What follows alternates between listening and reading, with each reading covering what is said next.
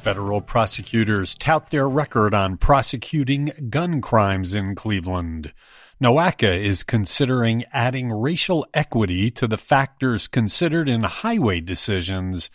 And Ohio hit its third coronavirus record in three days Saturday, with the pace dropping a bit Sunday. It's the Wake Up Morning News Briefing from Cleveland.com and the Plain Dealer for Monday, October 19th. I'm the editor, Chris Quinn. Federal prosecutors are touting a major jump in the number of people charged with gun related crimes, but critics say it's an election year gimmick. The Northeast Ohio message coincides with the Justice Department's push to reduce violent crime and follows President Donald Trump's platform of law and order. Federal prosecutors accused 328 people of weapons charges in northern Ohio in fiscal year 2020.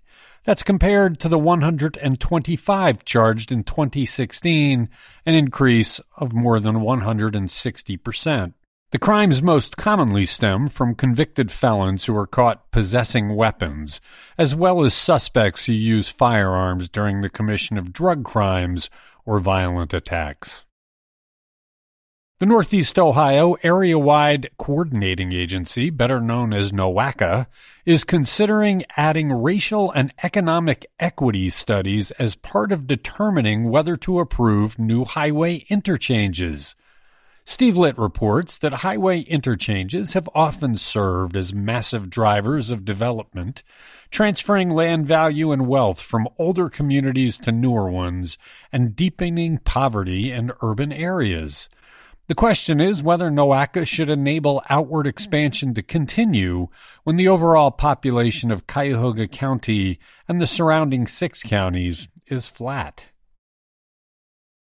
Ohio hit its third record coronavirus cases in three days on Saturday, with 2,234 new cases. That topped the 2148 on Friday. Usually the numbers fall dramatically on weekends, so Saturday's number is significant. The pace slowed on Sunday when 1,562 cases were reported. Ohio public officials are unable to say definitively where the surge is coming from because they are unable to search or collate the information they have collected through thousands of cases of contact tracing and so far they have been unwilling to convert the data into something useful. Anecdotally, health officials say weddings, parties, and funerals have become significant factors. Cleveland schools officials will recommend students continue learning remotely pending board approval.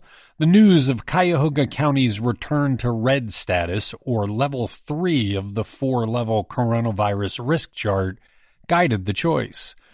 This would indefinitely delay a plan Eric Gordon, the CEO of the schools, had intended to roll out to begin moving the district back to in person instruction, starting with the most academically vulnerable students.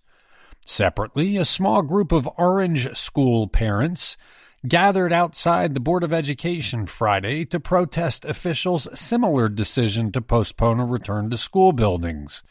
The district had planned to return to a hybrid model after spending the first part of the semester in a remote learning plan. But when Governor Mike DeWine announced Cuyahoga County returned to red status, officials decided to keep students learning virtually for the rest of the year. Federal officials investigating the House Bill 6 bribery scandal subpoenaed records from Attorney General Dave Yost's office the day before arresting then House Speaker Larry Householder and four allies.